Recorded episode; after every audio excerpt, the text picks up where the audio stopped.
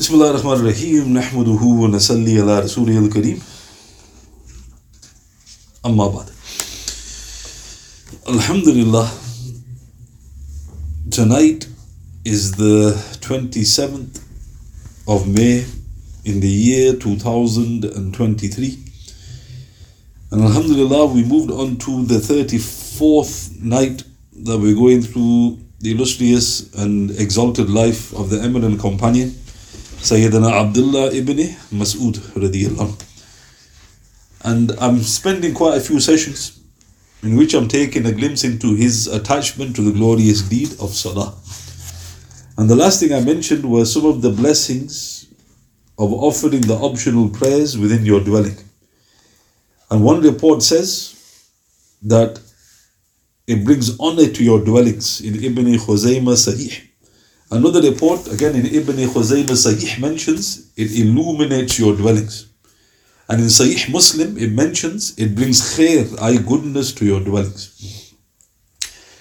With regards to the female folk, Abu Amr al-Shaybani, rahmatullah alayhi, relates, I saw Abdullah ibn Mas'ud radiyallahu expelling the females from the masjid on Jum'ah, saying, Go to your dwellings, for it is better for you.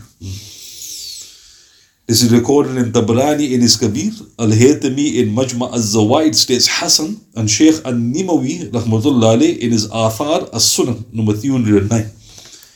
So here, Abdullah ibn Mas'ud radiyallahu anhu, he frowned upon the females attending the Jummah prayer. And he simply said to them, Go to your dwellings, because it is better for you. However, there are exceptions to the rule. For Abdullah ibn Mas'ud anhu, he had gone to clarify. There is no better place for a woman to pray than the innermost part of her sleeping quarters, except for Masjid al-Haram or the Masjid of the Prophet and except for a woman who comes out in her manqalayha, meaning leather socks. This is recorded in Tabarani in his Kabir, Al Haytami in Majma al Zawaid states Sahih, and Sheikh Al Nimawi Rahmatullah in his Athar As Sunan number 307. So, this is a fascinating report. So, Ibn Masud's clarifying now, radiallahu. He's saying that the best place for a female is to be secluded, i.e., in a secluded part of a house to offer the obligatory place. But then he said there are three exceptions Masjid al Haram, Masjid al Nabi, وسلم, which I mentioned yesterday. But then he said, and except for a woman who comes out in her manqalayha, meaning leather socks. So what's fascinating here? If a woman insists on offering her obligatory prayers in the masjid, and they are facilitated for this, then let her make it a habit to attend wearing her leather socks. Hmm. Subhanallah, such are the priceless blessings of the sacred sunnah. Now think about that. Look how strange that is. Females should pray at home, they get more reward for the obligatory prayers. But if they insist, invest in leather socks, wear leather socks. So the obvious question they throw back is, why do I need to wear leather socks? Because Ibn Masud said it. He goes, then it's better. I.e. Masjid al-Haram, Masjid al-Nabi, and except for a woman who comes out in her manqaliha, meaning leather socks. So note, this is some of the secrets of the Sunnah. So again, Alhamdulillah, Allah has facilitated this for the female folk. This also exposes the error of the female folk who offer their prayers in the hotels when going to offer their Hajj or Umrah, which I mentioned yesterday. So because they use the argument that the more rewarding prayer is seclusion. The response is except for the holy cities, except of course if you're a resident. Again, with regards to salat, Abdullah ibn Mas'ud, he had gone as far as to say, La deen laman la salat There is no religion for the one who does not offer salah. Subhanallah. La dina laman la salat There is no religion for the one who does not offer salah. This is in Ibn Abi Shayba in his Al Musannaf, volume 2, page 84. And his Al Iman, number 46. Hafiz Al Mirwazi in his Ta'azim Qadr As Salah, number 937. Hafiz Al Khalal, rahmatullah alayh, in his Al Sunnah, number 1387. Shaykh Al Bani, rahmatullah alayh, stated Hassan in his Sahih Ut Targhib, page 574, and Ad Da'ifa 1 382. So, in this authentic report, look at the status of Salat. Ibn Masud said, It's your deen. So, if there is no Salat in your deen, he said, You have no religion. La dina, laman la salat Allah. There is no religion for the one who does not offer Salat. And how many so called Muslims fall into that category? And they even taunt the people who pray, which is even worse. They'll say, You might pray, but I'm more charitable than you. You might pray, but I love the Prophet more than you. And they come out with these strange statements, and you're thinking, You got no deen. I'm not saying that. Ibn Masud said it. So I don't know what you're boasting about. So, note, Salat, there can be no compromise with it. Abu Darda, Hakim al Ummat, he said of this wretch, he is not a believer who does not offer his salat. He is not a believer who does not offer his salat. This is recorded by Ibn Nasr, Ibn Abdul Bar, and Shaykh al Bani rahmatullah states Sahih in Sahih ut Targhib, page 575. So now again, these statements only hold worth and weight if you know who's saying them. So obviously we're going through Ibn Masud's life, so obviously we know that his statements are very heavy. So he's, if you don't offer salat, there's no deen. Abu Darda, Hakim al Ummah, the physician of the entire Ummah, he said he's not a believer. So it's just as bad. You're not a believer, you have no deen. You can go on and on about whether I'm a Muslim. And similarly, Amir al Mu'mineen, Umar ibn al Khattab, what did he say? Radiallahu. Wala hazza fil Islam liman There is no share in Islam for whoever abandons the salah. This is recorded by Imam Malik rahmatullahi in his Muwatta number 51, Hafiz al-Mirwazi in his Ta'azim Qadr al-Salat number 923, and Shaykh al-Bani rahmatullah stated Sahih in his Al-Irwa ul-Ghalil number 209. So, if somebody goes, have I got a share in Islam? So you want a heavy share? If, are you going to be happy with 1%? You're going to think, why have I only got 1%? But I'm glad I've got 1%. Imagine you got no share. What does that mean? So Islam is, you know, if you symbolize it as a as a cake, let's say, and somebody goes, no share for you. What's he actually telling you? You have got no share. That means that you're not even part of Islam. There is no share in Islam for the one who abandons the lot, meaning he abandons it, meaning he doesn't hold it to be important. Those at the time of inheritance, if a son or daughter is deprived of his or her share, then what does that actually mean? It clearly means he or she has been disowned and thus treated as an outcast. Such is also the case of the so called Muslim who does not offer his or her salah. Allah subhanahu wa ta'ala preserves. Now think about that. So, but the father passes away, so all the children get inheritance. Imagine somebody goes, You don't get nothing. And he goes, Why don't I get nothing? I'm his flesh and blood. Because you don't have a share. So, what has now happened to that? You can go on and on, I'm his son. Yeah, you might say you're his son, but you don't get any of the benefit of being his son. You got no share. That's what's happened when you abandon Salat. You got no share of the deen.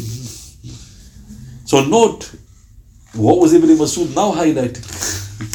He's highlighting no compromise. Salat is your life and blood, your, your very you know flesh and blood, as they say. If you compromise on Salat, there's nothing left. Also, once in the masjid, one should observe certain etiquettes. In Tabarani, Al-Haytami in Majma al-Zawaid, volume 2, page 23, states Sahih, Hayat al-Sahaba, volume 4, page 568 of the New English Translation. It was between the Azan and the Iqamah of Fajr that Abdullah ibn Mas'ud radiallahu he once saw some people reclining against the wall in the masjid in the direction of the Qibla. Stopping the so he says Sahih Hadith in Tabarani. So what's happened? Their backs were resting facing the Qibla, just like me now. So I'm facing you're, you're facing the Qibla, but my back's towards the Qibla. So they're resting between Azan and the Iqam of Fajr, and their backs are facing the Qibla. Abdullah ibn Mas'ud thereupon said disapprovingly, Do not be an obstacle between the angels and their salah. Move. Do not be an obstacle between the angels wasalam, and their salah. I move. Now what is he teaching you? There's etiquette. And what's strange is when you go to somebody's house, people generally know the etiquettes, you know, even though nobody's actually taught you that. For instance, you go into somebody's house, you, you start lying down on a sofa. What are you doing with the line? It's not your house. So what do you do? You even ask, Can I, shall I leave my shoes on? Shall I take my shoes off? People are showing more respect to human beings. You enter Allah Ta'ala's house, what do you do? So Ibn Masud saw this. And what did he say? Look how interesting. He didn't say that they're, they're committing a sin. What he said was, Why are you obstructing the angels? They're offering salat. Hence, one should not rest one's back on the walls in the direction of the Qibla during salat time. Indeed, the scholars say it would be a good habit not to do this at all. So just put that into your memory. Say, I'm not going to sit with my back to the Qibla. Hmm? Just as a habit. Hmm? Any masjid you enter, I'm not going to sit with my back to the Qibla. Why? Because angels are attending the masjids. And what did Ibn Masud say? He must have heard this from the Prophet, his own zeen. He goes, You're stopping the angels. They want to pray and think, What's he doing? Hmm? So think about that. If you trouble the angels, is that a good thing? No. And also, what was he between the lines saying? Why aren't you praying? so there's another lesson there as well. Abdullah ibn Mas'ud radiallahu he would wear his best attire for salah with the choicest perfumes when standing before the Almighty and glorious. In Al Haytami, in Majma al Zawaid, volume 5, page 138, it mentions Abdullah ibn Mas'ud radiallahu always wore fine garments and he used expensive perfume. Abdullah ibn Mas'ud radiallahu always wore fine garments and he used expensive perfume. Why was he doing that? Because he was honoring Salah.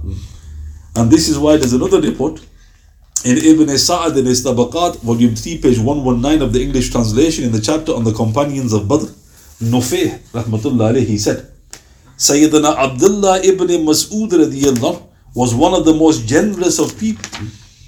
He wore white garments and he had the best scent. Subhanallah.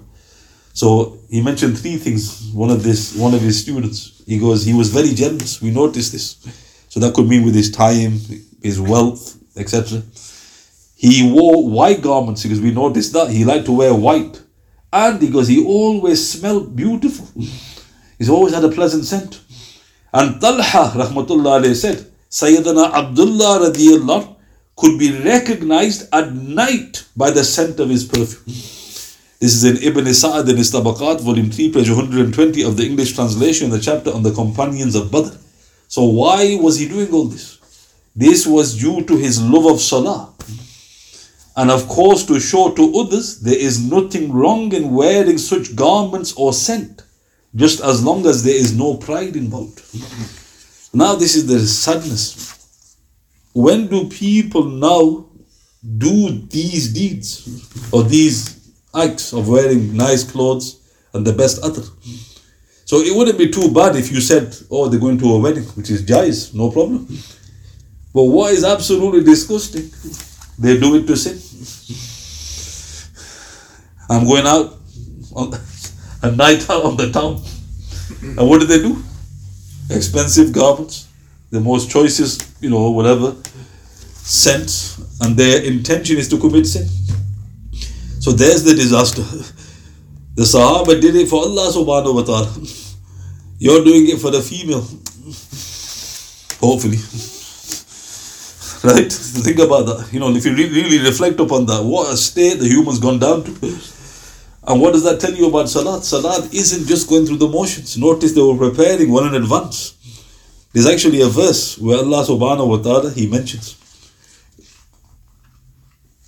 in Surah Al-Araf, أعوذ بالله من الشيطان الرجيم يا بني آدم خذوا زينتكم عند كل مسجد Children of Adam alayhi salatu wasalam, dress well when you go to the masjid. It's in the Quran. Children of Adam wasalam, dress well when you attend the masjid. So the background for this was that the people would do tawaf naked in the Jahiliyyah. So Allah Ta'ala said to them, when you come to the masjid, you know, not just cover your aura, dress well. So it's a sunnah. So Ibn Masud, and look how touching it is, he was a shepherd. Shepherds usually are the most wearing the most shallow garments, and they've usually got a, an order because of the manual labor they're doing. The fact that they were saying, We've never smelled anything but nice coming from his body, or he wore the best garments, and he was the most generous. What does that tell you? He was emulating the Prophet, and he was honoring the Salah. And what's interesting, a brother said, I don't want to mention his name. He goes, I love to stand next to this brother in Salat. So I goes, why? Because he smells beautiful. Now think about that. You're attracting people. He actually went out of his way to stand next to him. Because, because, and then he goes, I avoid standing next to him. he goes, what? I goes, I know why. He goes, oh my God. He goes, I nearly puked up. So you're not only putting up, you know, you're putting with the people of salat. How is he going to concentrate if he's smelling a sewer? Astaghfirullah. And the other funny thing is they're oblivious to it, most of them. You have to, you look at it, you think, this guy doesn't even realize he stinks. And then you actually say, some atar. and they're the ones who reject the atar. Thinking, you don't know if you need, if I hear, I'll give you atar. Uh, you know, make sure you put it on. And look how touching the sunnah is to always put atar before the obligatory prayer. The Prophet would do that in Abu Ya'la. Now, did the Prophet had, did he have an unpleasant never? Yeah, he's putting on. So what is that telling you? Why? Because you're standing in front of Allah subhanahu wa ta'ala. You do, Ya Allah, I'm doing all this for you. Right? What did the Prophet ﷺ say? You are not a true believer until you love Allah Ta'ala and His Messenger more than your own self. Who's the first thing he mentioned? Allah subhanahu wa ta'ala. Because how do I love Allah Ta'ala? Let's see how you offer salat. Hmm? Kudi stains, socks stink. You're standing in front of Allah Ta'ala like that. But you're supposed to love Him more than yourself. Hmm? And that's why you notice the person's always, you know, you, you know, you can tell. That's why the hadith says Salat is a proof of your iman. In Tirmidhi authentic. How is it a proof? Because that's your connection to Allah subhanahu wa ta'ala.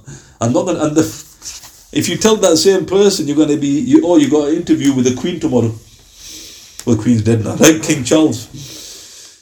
Is he gonna come with the same clothes? Imagine he's gonna go and think, what should I wear? What's the best garments? You know, after anybody go, oh yeah, my brother's got some special attar from Saudi, I'll use that. He's just standing in front of King Charles. What are you getting excited over? And he probably just ignore you anyways. He walks past. Walk past. What was all that about? Who are you trying to impress? Another human being. So salat again, not outwardly, inwardly, we're supposed to be, you know, showing our our servitude to Almighty Allah. And Ibn Masud set the standard again. Radiallahu. Subhanallah, as soon as Abdullah ibn Mas'ud would stand for salah, he looked like a different man. In Tabarani, Al-Haytami in Majma' al-Zawaid, volume 2, page 136, comments upon the chain of narrators, Hayat al-Sahaba, volume 4, page 609 of the New English Translation. A'amash, rahmatullah alayhi, he said, Whenever Sayyidina Abdullah ibn Mas'ud radiallahu performed salat, he was so still that it appeared he appeared to be just like a discarded piece of cloth. Whenever Abdullah ibn Mas'ud radiallahu performed salat, he was so still that he appeared to be just like a discarded piece of cloth. So this was one of his students, Amash, rahmatullah. So why wasn't he moving?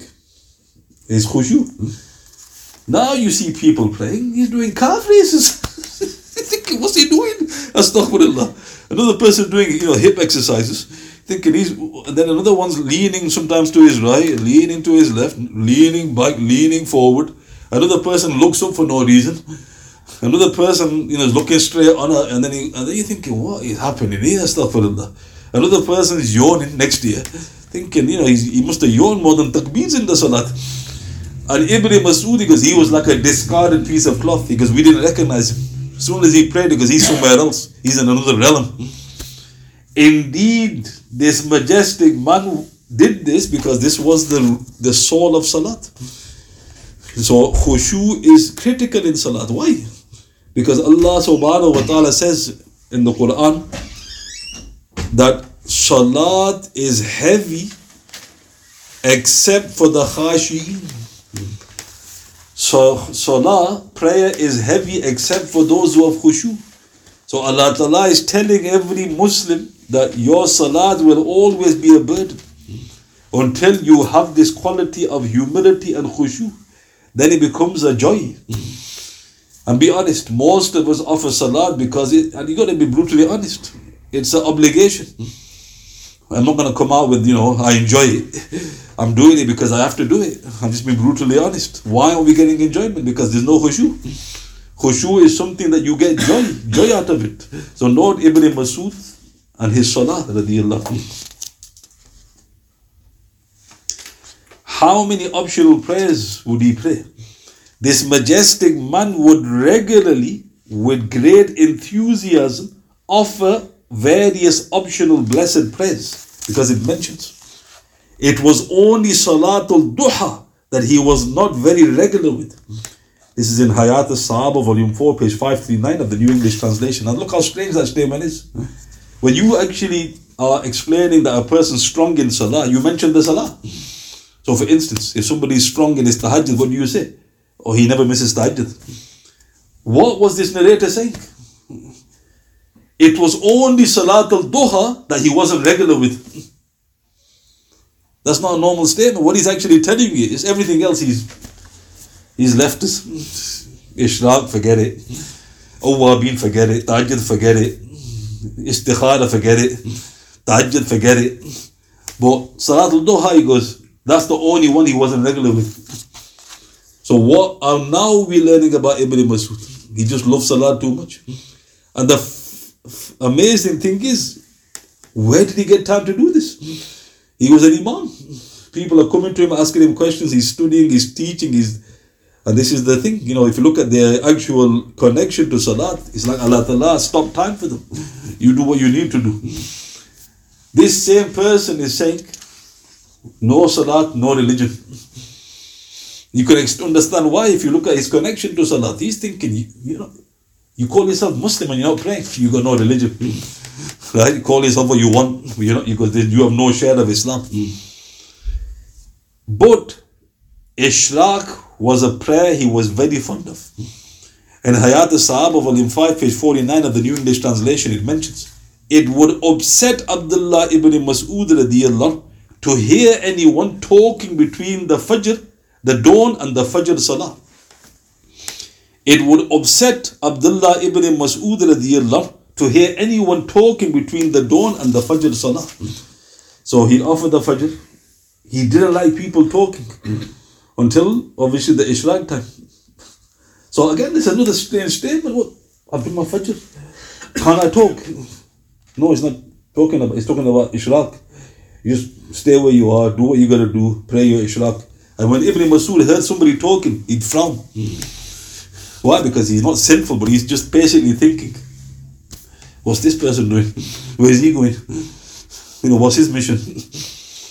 Another report mentions it was after the Fajr Salah that Abdullah ibn Mas'ud approached a group of people who were busy talking in the masjid. He forbade them from talking. He said, You have come here to perform salah.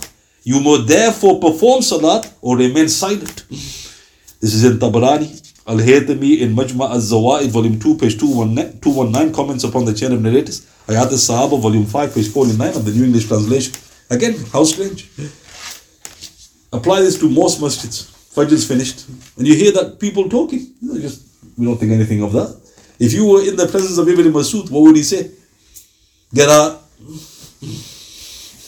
Because this is the place to pray, not to talk. What does it say after Fajr? He didn't like people talking after Fajr. Why? Because this is a special time. And that's why the hadith says you sit, remain, you offer, you get the reward of Hajj. Tammatu, tammatu, tammatu. I accepted, accepted, accepted. He was very fond of that prayer. Both Salatul Duha, he offered on and off. And I think the wisdom there was that the Prophet did that. So he was emulating the Prophet. So, note whatever angle you look at the great man's life, you realized that he was created, like the Quran says, you are created to worship. And he was fulfilling that mandate.